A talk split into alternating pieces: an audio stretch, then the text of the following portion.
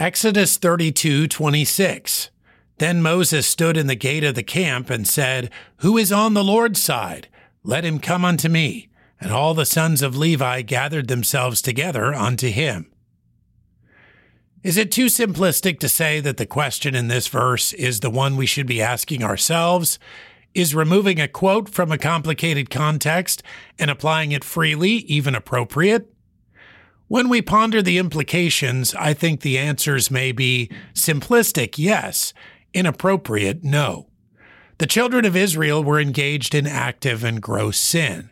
I hope none of us are in the same situation, but cannot rule it out. Indeed, any sin is an offense to God, so every man and woman must decide where they stand.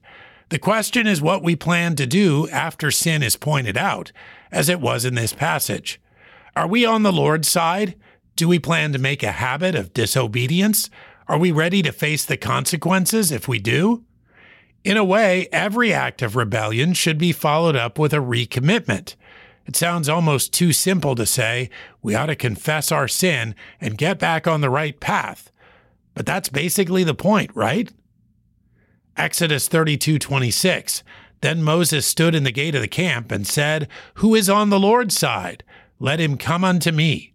And all the sons of Levi gathered themselves together unto him.